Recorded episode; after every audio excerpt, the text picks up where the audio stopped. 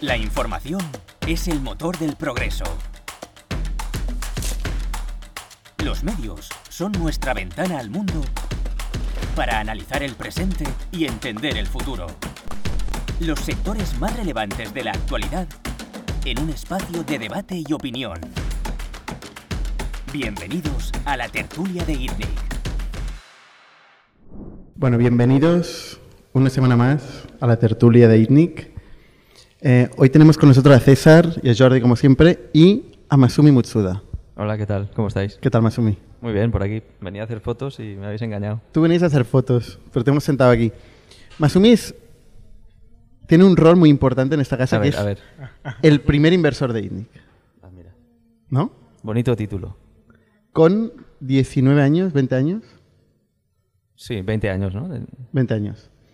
Y desde siempre el CTO, eh, un poco Sí, En en, la su sombra. casa, en, En la, la sombra. sombra. Exacto, en la sombra. Muy, mucha sombra. Mucha sombra. Muchos rumores de... Sí, sí. Y luego como side project, eh, Masumi es doblador. Concretamente, uno de los dobladores más conocidos en España, Si no el más. si no el más, No, no. con roles como Harry Potter, Sí, Anakin Skywalker. sí. Flash, Goose en la banda del patio. Kylo Ren. Pero, pero la cúspide, el, el top de mi carrera, o sea, yo llegué a lo más alto cuando y pude hacer, me dejasteis hacer la intro del podcast de que Indie. es lo más importante que ha hecho. La voz oficial de ITNIC es Masumi. Bienvenidos un día más al podcast de Indie, no sé qué. Es por lo que Pues- más te reconocen, ¿no? Sí, por la calle a veces digo, oye, tú eres la voz del podcast de Indie, ¿no? Básicamente por eso. Bueno, yo no lo de- definiría un side project, o sea, al final es básicamente el 99% de mi trabajo. El 1% que queda es ITNIC. El side, project, el side project es ITNIC. El side project. No, lo, que es, lo que es side project es la nueva web de INNIC que lleva en desarrollo un año. Es que nunca se acaba Un un, producto un año más. O dos o tres, ¿eh? o 10. Una web nunca se acaba, ya lo sabéis, que va evolucionando y va evolucionando y se adapta a, las- a los tiempos. Pero oye, aquí hay una anécdota interesante, que es que un día estábamos Masumi y yo en un almacén de tablas de windsurf y de golpe una persona que estaba ahí en el fondo escuchó la voz de nosotros discutiendo, intentando encontrar nuestra tabla eh, y dijo, yo conozco esta voz. y eh, yo dije, hostia, Masumi, será Masumi. Y no, era, el era un fan del podcast de ITNIC. Y, y reconoció mi voz. Y lo curioso es que hoy está aquí Jaume, que ha venido Ah, por primera vez eh, a, la, a la audiencia del Era podcast. la de persona. Jaume era la Era la persona. persona. Es la per- primera persona que me escucha a mí y no me reconoce, sino que reconoce Exacto. a Bernat. O sea, yo estoy tan No, no, orgulloso es de ese no momento. Es verdad. A mí nadie me reconoce, pero ya es, ya es eso. Oye, pero lo interesante de hablar hoy es del futuro del doblaje. Sí. Se está evolucionando AI hasta el punto que con pocos segundos de conversación se puede reconstruir una voz entera. Y con las propias voces de los actores se pueden utilizar para, para construir otras lenguas y sus propios doblajes. ¿Cómo se ve esto desde la industria del doblaje? Esto se ve con cierto miedo. O sea, cuando empezó a llegar todas estas demos, todo se empezó a ver todo esto, pues cierto miedo, claro. Pero también con cierta distancia, porque esto, o sea, sí que es verdad que a largo plazo la IA va a poder hacer muchas cosas, ya las hace, ¿no? Pero digamos que el doblaje en sí, en concreto, dentro de lo que es la voz, porque la voz es publicidad, es locución de e-learnings, es audiolibros, es eh, videojuegos, son muchas cosas.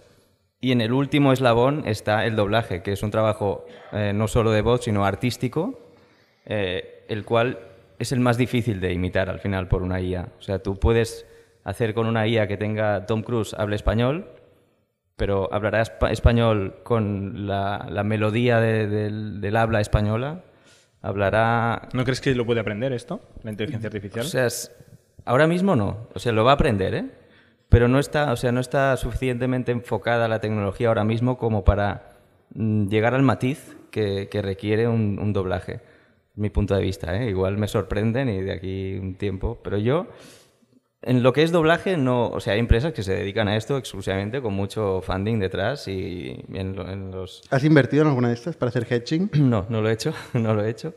Eh, pero pero lo que veo no, no, no me convence. O sea, dentro, y si ya dentro de la locución, que lo que es locución publicitaria, al final no tienes ni que sincronizar con la voz y al final estás tú creando no tienes que imitar un original ni tiene que quedar creíble. Al final, tú dices una cosa, lees un texto como tú quieras y si al cliente, al creativo le gusta, pues ok.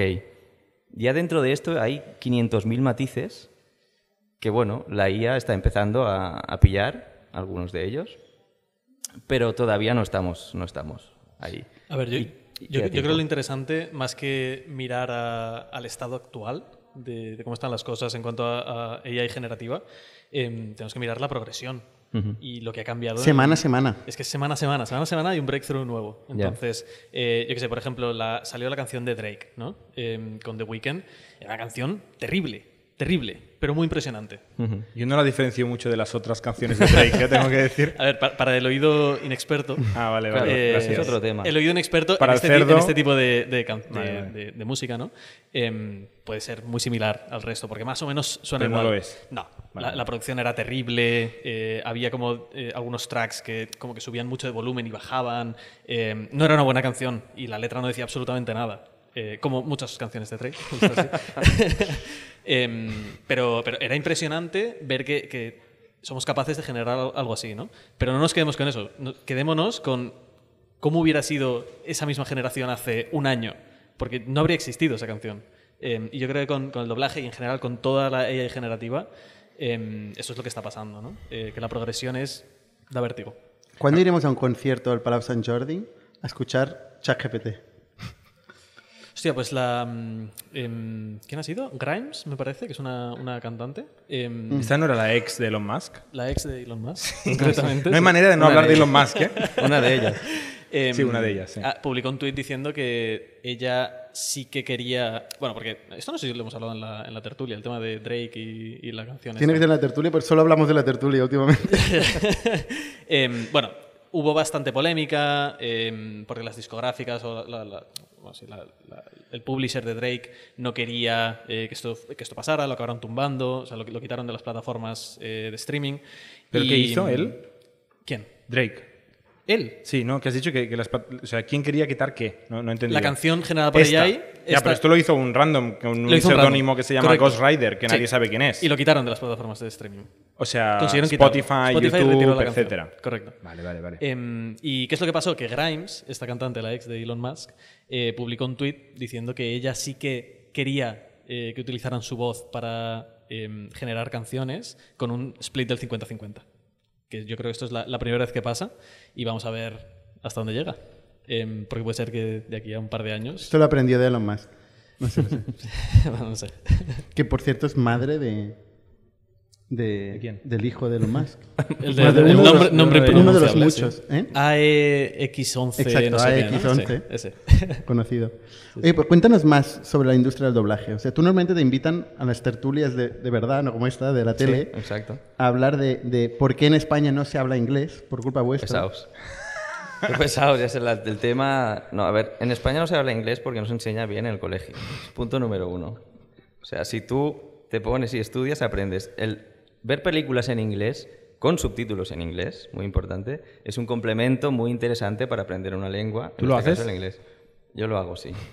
sí, porque bueno, yo eh, estudiaba mucho en el cole, aprendí inglés y bueno, como complemento me va muy bien. Pero no, no aprendo ruso viendo películas en ruso. Eh, simplemente es un entretenimiento, igual que tú te lees un libro, te lo lees en inglés o en catalán o en castellano, como entretenimiento o como lo que sea, pues una película es lo mismo. No voy a aprender un idioma, o sea, no, no voy al cine a aprender inglés, voy al cine a ver una película. Y esta es la... Lo, Este es el que tiene que argumento. ser, ¿no? O sea, al final... El party line, ¿eh? O Parece sea, al final, esto. no, la- la- lo que tiene que ser el doblaje, o sea, lo que tiene que ser es que el espectador esté en el cine sintiendo la misma experiencia que siente un espectador que lo mira en el país de origen. Entonces, si uno aquí tiene que estar leyendo, no tiene la misma experiencia. En cambio, si está viéndolo doblado con un buen doblaje, que eso es otro tema, No hecho por ahí. no hecho por AI, obviamente, pues entonces tendrá la misma experiencia o muy similar y podrá disfrutar de- del cine. ¿Y tú cuándo eliges ver una peli en versión original con subtítulos o doblada? Normalmente, por ejemplo, ahora he empezado a ver Succession y uf, eh, estoy planteándome pasar a doblaje. porque- Sucesión. Su- no, se llama- no, no sé cómo se llama, creo que es Succession también. Pero hablan tanto, tan rápido, se pisan unos a otros, que los subtítulos van tan rápido que es como "Uf, a las 10 de la noche no quiero, no quiero estar leyendo. Pero otras producciones, pues un poco más livianas, igual sí que las miro. Y puesto que estamos aquí en el podcast de Indie, que hablamos de negocio normalmente, ¿nos puede explicar un poco cómo es el negocio del doblaje? ¿Es un buen negocio? ¿Se gana pasta doblando? Siendo, ¿Doblando, siendo empresario de doblaje o, o- Bueno, todo, ya que estás. A ver, tienes que trabajar mucho para, para ganar dinero, la verdad. O sea, es un. No, a diferencia de un actor de Hollywood que hace una película al año y puede vivir súper bien. Bueno, esto el top 0,01% de actores. Bueno, quizá, claro. ¿no? Pues aquí en doblaje pasa mm, dividido entre muchísimo. O sea, aquí para un protagonista, si, si ganas mil euros con una película, es mucho dinero. Mil ya. euros por película. Sí, sí. Eso son un montón de horas, una película. Claro, depende. También es verdad que no tardamos lo mismo que Tom Cruise en rodar la película. El que, Ya. Tom Cruise saltar del igual se está helicóptero. seis meses. ¿Pero cuánto se tarda en hacer una película? Pues eh, puedes tardar, mm, si eres un protagonista que habla mucho, pues igual en cinco sesiones de cuatro o cinco horas lo haces. 50 Venga, euros la hora. ¿Cómo? 50 euros la hora, ¿no? 1000 euros entre Ah.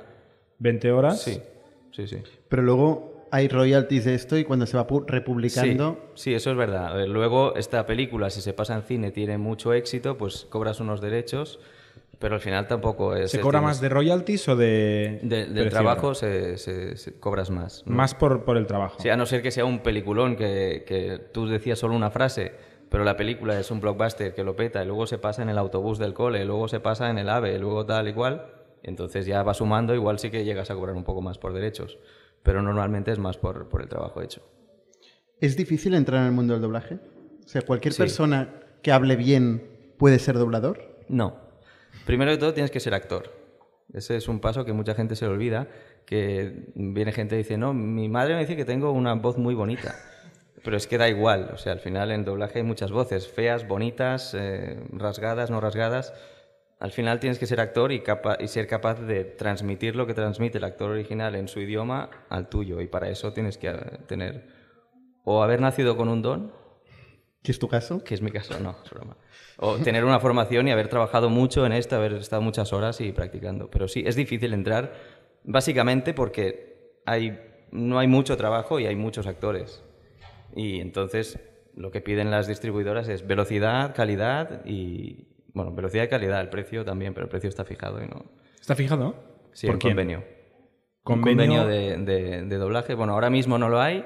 Hay unos pactos de empresa entre la parte social, actores y actrices de doblaje, pactado con eh, las empresas de doblaje una a una. Y antes has, has hecho la pregunta de empresario, doblador. O sea, ¿los dobladores son empleados con nómina y contratos temporales de obra y servicios? ¿Son Exacto. freelance o son No, empresas? Son, son empleados por cuenta ajena, que les dan de alta y baja el mismo día del trabajo. O sea, tú te vas a dormir y estás en el paro, entre comillas, a no ser, y el día siguiente, pues si vuelves a trabajar, te vuelven a dar de alta. ¿Y cobras paro? Y te vuelven a dar de baja. Si quieres, si, si, si estás una semana que no vas a trabajar, puedes hacer el Puedes trámite. aplicar al paro. Pero normalmente mm, cada semana trabajas algo. Entonces no sale a cuenta. Publicidad. eh, ¿Se gana más dinero en publicidad, anuncios? Publicidad es otro mundo completamente distinto. Es un, cada uno es un empresario, eres autónomo, así que puede- eh, te dan de alta por un trabajo y luego facturas los derechos. Y bueno, sí, se gana mucho más en publicidad. También trabajas mucho menos. No, normalmente no, no haces tanto. Se gana mucho más y se trabaja mucho menos. O sea, se- tienes Hay men- menos te trabajo, salen vale. menos trabajos de Vale, vale. publicidad.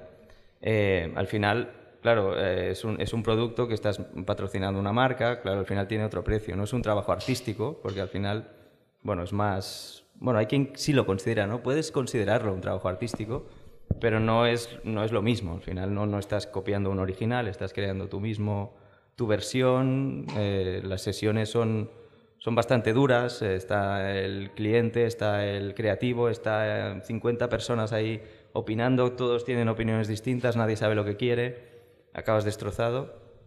Y sí, te pagan más. O sea, al final igual por un anuncio ganas lo mismo que por dos pelis, por decir algo. Y una pregunta que, que te la hago a ti, pero se la podría hacer a todo el mundo cuando está viendo la evolución de AI, ¿no?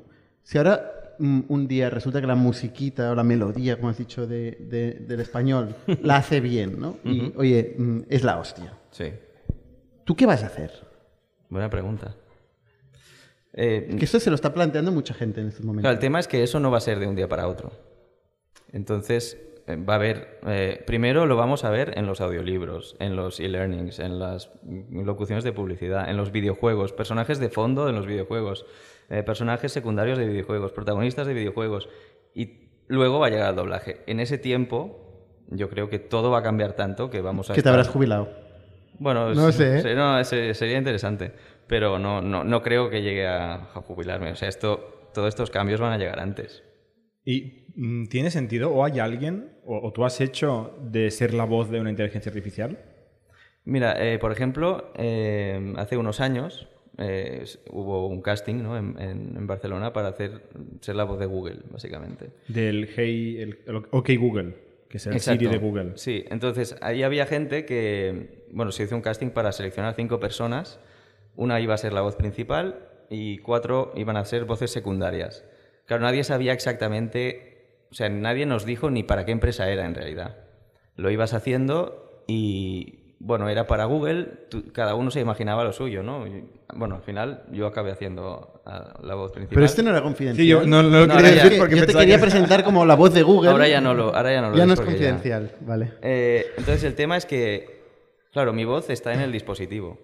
Y muy bien. O sea, tú estás en los bolsillos de la mitad de la gente de, de la audiencia. Exacto. Eh, u- Incluido uno que se ha disparado cuando he dicho la frase. ¿Ah, sí? Eso Pues, es bueno. claro, esto es uno de los usos, pero hay otras personas que también les escogieron que lo que han hecho es sintetizar, sintetizar su voz. O sea, es voz artificial. respondiendo a tu pregunta y es el text-to-speech al final. Ya, pero el text-to-speech podía usar un- una raíz que fuera un humano. En este caso es totalmente artificial.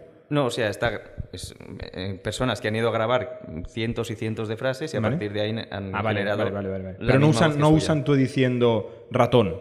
Usan tu voz y luego Exacto. sintetizan la palabra que sea. Exacto. Sí, sí, que eso es lo interesante de que te pueden hacer decir cosas que, que no, que no estás de acuerdo, obviamente. ¿Tú has hablado con un abogado para ver cuánto... Si se puede registrar tu voz, tu tono de Sí, voz? el- las patentes, con la, el- el- en España todavía no puedes registrar la voz.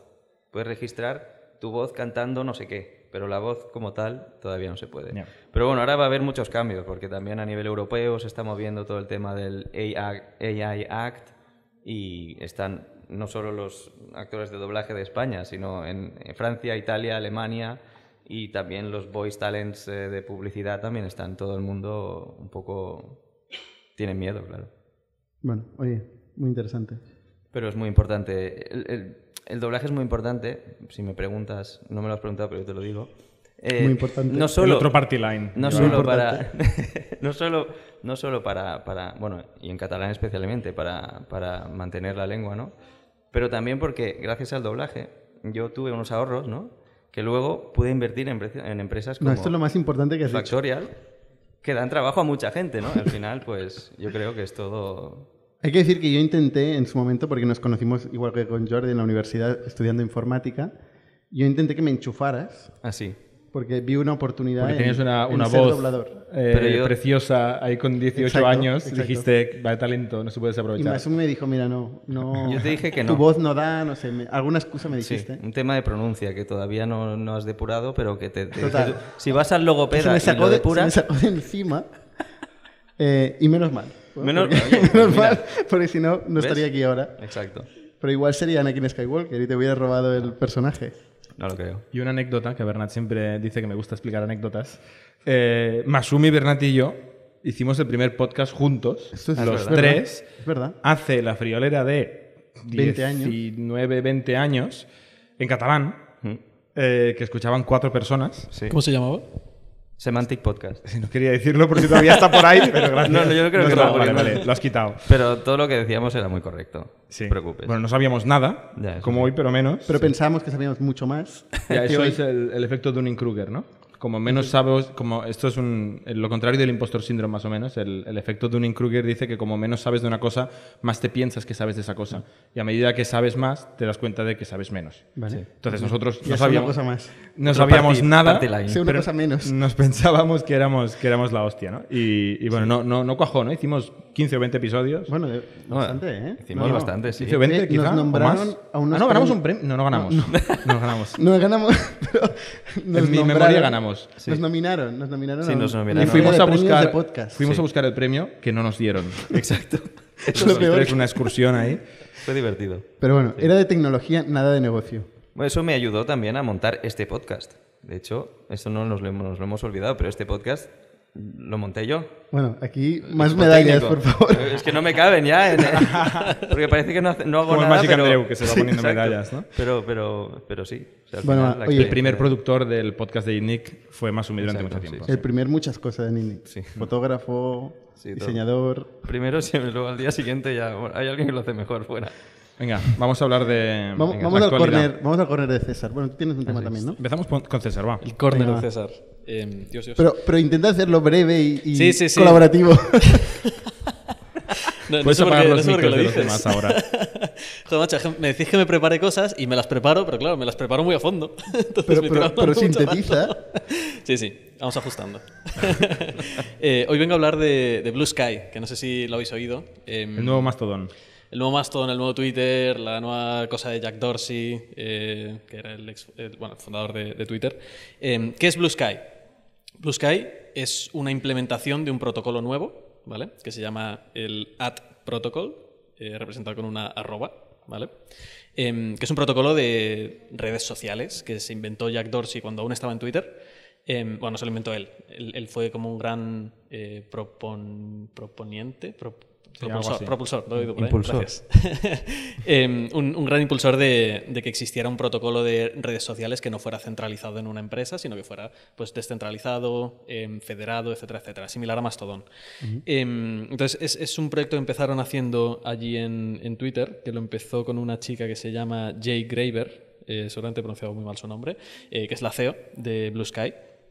Em, Es una empresa esto. es una empresa, sí. Es un tipo de empresa especial, me parece. Me parece que no, No es una, una LLC normal, eh, pero bueno. Em, y nada, ahora han sacado hace un par de meses la primera implementación de ese protocolo. O sea, ellos llevan trabajando en este protocolo un par de años. em, que al final permite que cualquier persona tenga como su nodo de, de Blue Sky, bueno, de App Protocol, em, un poco similar a Mastodon de nuevo.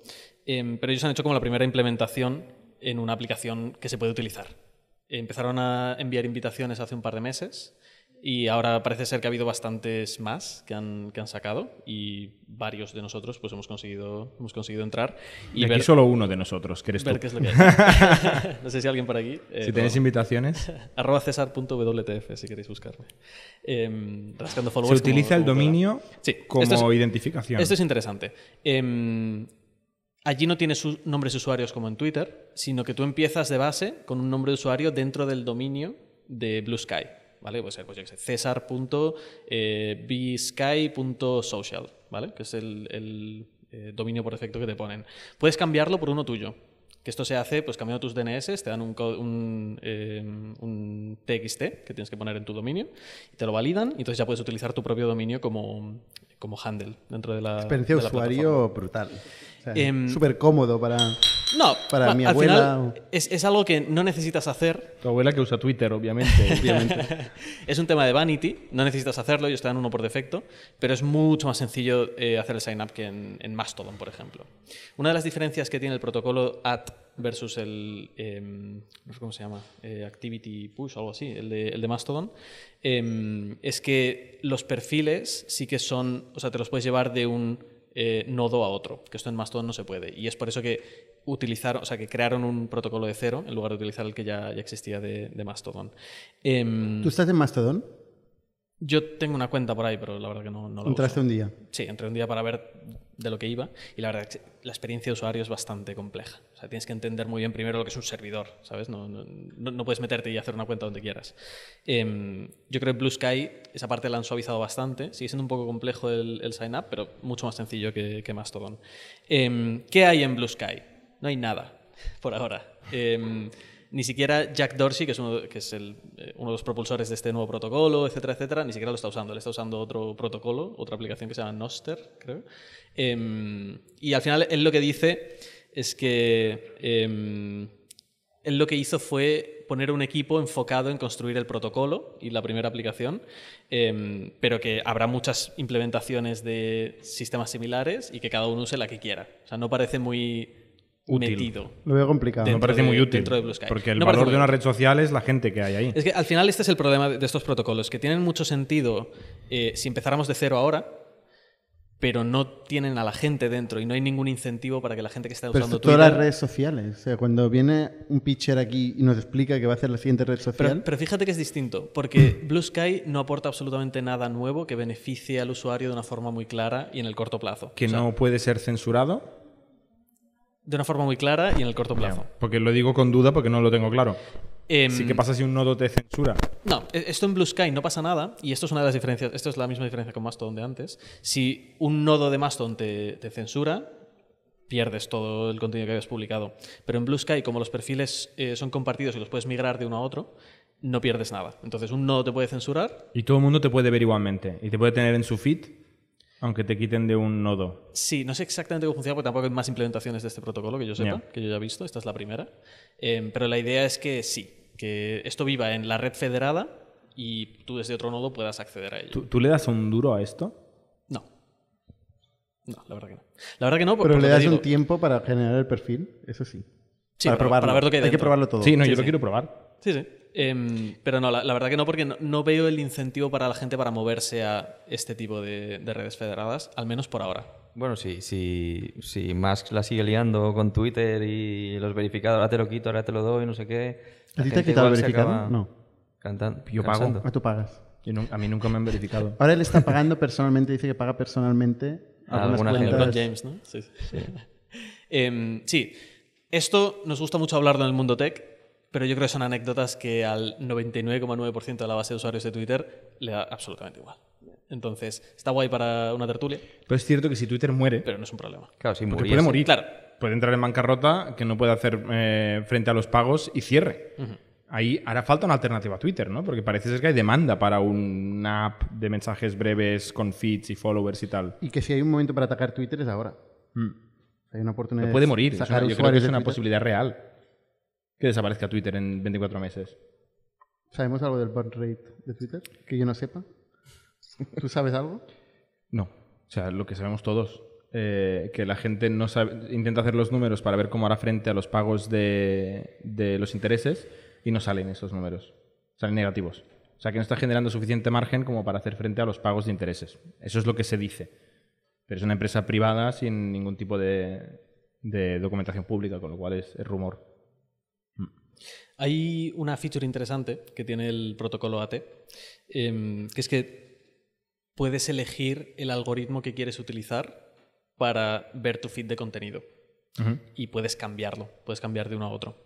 Em, y eso es algo que en Twitter y en cualquier otra red social obviamente no se puede, porque al final los intereses económicos de la empresa que hay detrás es que tú veas el contenido que más engagement te va a causar, porque más anuncios vas a ver y más anuncios es probable que cliques. Em, O la hipótesis conspiranoica es o el que te va a hacer votar un partido u otro o el que te va a hacer no sé qué, ¿no? Pero bueno. Sí, sí, sí. Em, y en el caso de Blue Sky, tú vas a poder elegir el algoritmo que quieres utilizar. Em, ahora mismo, que yo sepa, no hay ninguno implementado, más allá del hack que han puesto en, en la aplicación de Blue Sky. Em, que esto, hasta la CEO misma, dentro de, de su perfil de Blue Sky, dice que, que la aplicación la han hackeado en un par de meses y que ni siquiera se esperaban que tanta gente estuviera interesada. Em, así que es un poco Cuando dices hackeado, quieres decir que la han hecho así a prisa y corriendo. Sí, sí, exacto, sí, perdón. Em, sí, que la, la construyeron muy, muy rápido. Entonces, cosas interesantes del protocolo, el tema de poder elegir el algoritmo, el tema de poder em, aplicar distintos métodos de moderación, que esto también es, forma parte del protocolo en sí, eh, que puedes portar tu cuenta de, de un host a otro, em, y el hecho de que es, es una red federada. ¿vale? Estos son como los cuatro puntos importantes de- del protocolo AT, que se parece más a un protocolo de email, un protocolo de, eh, pues de la web, por ejemplo, em, que a una red social centralizada en una empresa. Oye, desde que pusimos los sofás, esta tertulia se está alargando que no veas. Llevamos una hora. ¿Tú, Jordi, quieres hablar de Tiny? Yo quiero hablar de Tiny, Venga. que es una empresa de la que hemos hablado alguna vez. Tiny eh, la fundó Andrew Wilkinson y empezó desde MetaLab. MetaLab es, sigue siendo una agencia de desarrollo y diseño, sobre todo web, pero también de aplicaciones, que famosamente hizo eh, Airbnb. Hizo Slack, Coinbase, Crypto.com y Uber. Airbnb no lo he visto Ah, en la lista, no. puede ser. Pero yo Ah, vi- Slack, Coinbase, Crypto.com y Uber y muchas otras, ¿no? Eh, es, un- es una empresa de Vancouver, en Canadá, Y es una empresa que es muy conocida porque, aparte de que el tío pues, habla mucho y, y ha sido bastante transparente durante mucho tiempo, es muy opinionado, eh, también digamos, ha empezado algunos productos, como por ejemplo Flow, que era un gestor de project management, que cerró, lo financió con su propia inversión. Luego se ha dedicado, y por eso montó Tiny, a, montar lo que algunos habían llamado el Berkshire Hathaway de Internet. Eh, Berkshire Hathaway es la empresa Warren Buffett, que al final es una empresa que compra eh, eh, wonderful internet businesses, como dice él, ¿no? O sea, negocios rentables digitales, que es lo que no hace Warren Buffett. Warren Buffett famosamente dice, yo no me meto en tecnología porque no lo entiendo, aunque es el principal socio de Apple, eh, este eh, dice, nosotros entendemos mucho Internet y compramos negocios rentables de Internet y es como una especie de pequeño private equity o hedge fund que compra empresas. ¿no? Por ejemplo, eh, mm, compra este podcast, que es un grandísimo negocio, y decide, pues le pago un dinero a los founders y yo voy mejorando un poquito este negocio y voy generando cash flows y me los quedo yo. ¿no? Y se hizo muy, muy famoso. Entonces ahora, Tiny, en enero de este año, anunció que se fusionaba con WeCommerce. WeCommerce es un negocio que ofrece templates y servicios para montar negocios online, e-commerce, ¿no? Eh, y que también tiene un pequeño modelo de que compra e-commerce y tal. Entonces había unas sinergias ahí. Primero Tiny invirtió en WeCommerce y ahora se han acabado fusionando. Y WeCommerce está cotizada en el Stock Exchange, eh, ahora no sé si Toronto o Vancouver, de Canadá. Y entonces ha salido esta semana pasada, donde se ha confirmado la transacción, un report con todos los datos de Tiny que me parecía interesante. Entonces, em, antes de explicar los números, César, tú que estás mucho más metido en el mundo de diseño y conoces muy bien, ¿nos puedes explicar en 30 segundos qué era MetalApp? Y luego te voy dando nombres de empresas y nos explicas un poquito lo que son. Venga, MetalApp. Claro, bueno, MetalApp los he explicado antes. ¿Lo he explicado bien? Sí, es una agencia de diseño de Perfecto. producto. Después de MetalApp crearon BIM, que es un conglomerado de agencias de diseño que eh, incluye, entre otras, Frosty, ¿no? Button, Z1, Eso sí. Eh, esto es una agencia de diseño, de producto también. Eh, me parece que están basados en Sevilla, si no me equivoco. son españoles, yo sé que son Eh, españoles. sé que porque son es SL, es, sé- es sé que Z1 no sé están- qué es SL. Sí, están en Andalucía, no sé si es Sevilla. Eh, pero sí, sí, son para mí una de las agencias con más calidad que hemos visto en este país. ¿Qué hacen? Diseño y desarrollo de producto. Páginas web, apps Sí, me parece que ambas. Vale. sí. y 8020, que yo no la conocía, pero es otra de las agencias. Por otra parte, eh, Tiny es propietario de Dribble, que no sé si algunos de aquí conocéis Dribble. Eh, explícanos Sí. qué es Dribble. Dribble eh, era una red social barra... mm, Bueno, sí, una red social, vamos a decir, donde diseñadores publicaban en lo que estaban trabajando originalmente. Entonces, tú tenías un formato muy reducido en píxeles, donde publicabas un screenshot. Eran de- cuadraditos. Sí. em, Parecía el concepto de Twitter, en vez de tener 140 Sí. caracteres, Exacto, pero con Eh, diseño. tenías unos Y, píxeles. mm, Sí, esto hace unos años todos los diseñadores teníamos Dribble. Em, Era el estatus de un diseñador, era sí, el sí. Dribble. O sea, ¿no? si no estabas en Dribble, estabas. No, y si no- tu no Dribble no existías. tenía likes y tracción, no eras nadie. Correcto. Y era hecho- donde contratar diseñadores, Sí. viendo dribbles. Y entrar en Dribble era complicado en aquel momento porque no había invitaciones. Entonces no cualquiera entraba en Dribble. Era de estas redes sociales que, que habían crecido de esa forma. Eh, ¿Qué es lo que pasa con Dribble? Y que no ha sido necesariamente siquiera desde la adquisición. Que ha ido, o sea, el uso de Dribble, la cantidad de usuarios activos, etcétera, etcétera, ha ido hacia abajo de forma bastante vertiginosa. Entonces, Ahora hablaremos de, de Sí. cómo ha ido Dribble. Yo me acuerdo cuando te conocí a ti, o incluso antes con Jack, que siempre teníais el Dribble abierto, eh, pedíais likes cuando subíais algo chulo, ¿no? Os emocionabais mucho cuando un diseñador famoso eh, ponía un comentario en uno de vuestros diseños. Era, era muy importante para un diseñador en, en el mundo Sí, digital. y, ¿no? y realmente sacaron eh, también el tema de los equipos, que era esencial para contratar, porque tú podías publicar como equipo, tú puedes formar parte de un equipo y O sea, publicar en Factorial lo que podía tener su. Dribble y Exacto. poner como los screenshots de las empresas cosas que lo chulas que estábamos haciendo. ¿no? Exacto. Entonces podías hacer que más gente se interesara en lo que estabas haciendo Mm. y por lo tanto tenías más candidatos. Esto llegó a facturar bastante. Sí. Esto, ahora os cuento el negocio de Tiny. ¿no? Tiny se fusionó con WeCommerce. eh, en, la, en la fusión, WeCommerce se valoró en 220 million y Tiny en ses- 691. ¿no? ¿Vale? Vamos a decir 700. Eh, asterisco, algunos de estos números son dólares canadienses, otros son dólares americanos. No, he- no le he puesto suficientemente tiempo, así que hay un pequeño descuento, pero no es muy grande, ¿vale? es, máximo 20%. Eh, Tiny, la empresa, el conglomerado, tiene 500 empleados, factura 110 millones de dólares, no está mal. Y lo que, lo que es más interesante, 50 millones de EBITDA al año. No está mal por la pequeña agencia de Canadá. Pero que- esto es solo met- Meta. Esto es todo Tiny, ¿vale? Vale. Entonces el ¿Qué parte es la empresa de servicios y qué parte es productos comprados? De los 110 millones, los Digital Service, que es MetaLab y todas las otras agencias que hemos dicho antes, pero principalmente MetaLab, son 63 millones de dólares, creciendo un 23% año a año. Se- 63 kilos como agencia, ¿eh? No está mal. Eh, las plataformas creativas, que es Dribble y una filial de Dribble que se llama Creative Market, que es un marketplace de, de stock images, básicamente, em, factura 34 millones de dólares al año. Y luego tienen Others, todo el mundo tiene un Others, que factura 14 millones de dólares, que esto incluye job boards, ¿vale? o sea, páginas web donde se, se publican puestos de trabajo, y también incluye su pequeño venture capital, donde hacen inversiones en empresas como Aeropress, que no sé si sabéis, quizá algunos de aquí tenéis una Aeropress en casa, tú tienes seguro, ¿no? Sí. Eh, que es un cacharro de plástico que te sirve para hacer French press, ¿no? para hacer café en casa. Sí, no es French Press, es su propia cosa. Es Aeropress. Es Aeropress. Vale, Sí, ok. sí. Tipo Esto, French eh, como anécdota, lo inventó el, el creador del frisbee este que es un disco. Un disco Agujereado eh, agujereado, que no recuerdo cómo se llama. Em, pero lo inventó este tío. Y se lo vendió a Andrew Wilkinson. Después de un montón Sí, de ya años. hace poco. O sea, Hace Aeropress se, hizo muy, muy conocido, tiene como su pequeña es el. Berkshire Hathaway de los hipsters. Es el poco Hathaway, donde en realidad dos tercios de sus ingresos es una grandísima agencia, eh, con más o menos un 50% de margen de vida, que no está mal.